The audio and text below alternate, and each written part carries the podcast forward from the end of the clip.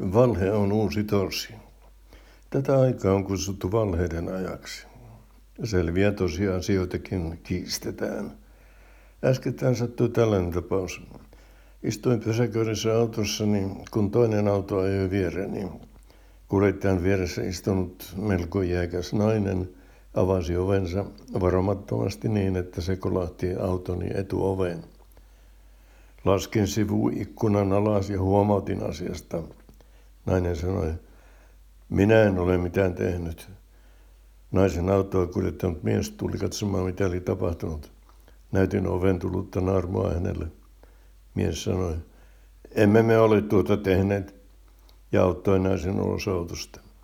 Nainen otti kävelykepin takaistuimelta, sitten molemmat poistuivat paikalta. Naarmu ei ollut paha ja näin, ettei mitään ollut tehtävissä.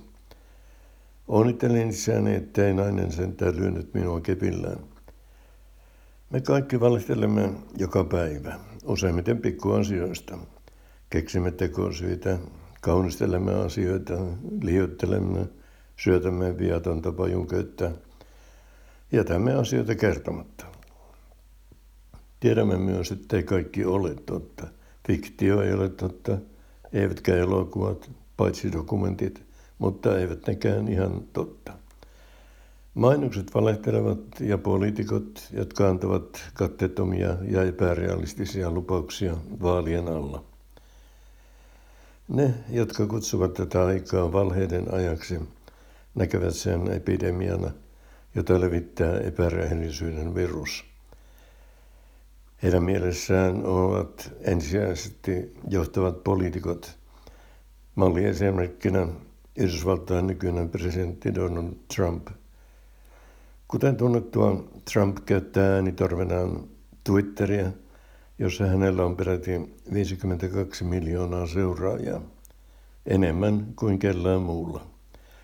Trump ei ole ensimmäinen virassaan valehdellut Yhdysvaltain presidentti, mutta hän on ensimmäinen, joka käyttää sosiaalista mediaa hyväkseen. Trumpin on laskettu valehdelleen tähän mennessä noin 12 000 kertaa, ja määrä kasvaa koko ajan, kuten Yhdysvaltain valtion velka. Hänellä on usein sama strategia kuin sillä pariskunnalla, josta kerroin aikaisemmin. Hänkin kiistää selviä tosiasioita. Samaan strategiaan turvautuvat kyllä tarvittaessa muutkin johtavat poliitikot niin lännessä kuin idässäkin.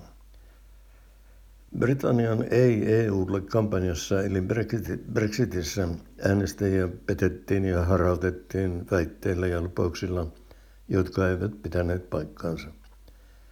Suomessakaan sote-keskustelu ei ollut täysin immuuni valheviruksella.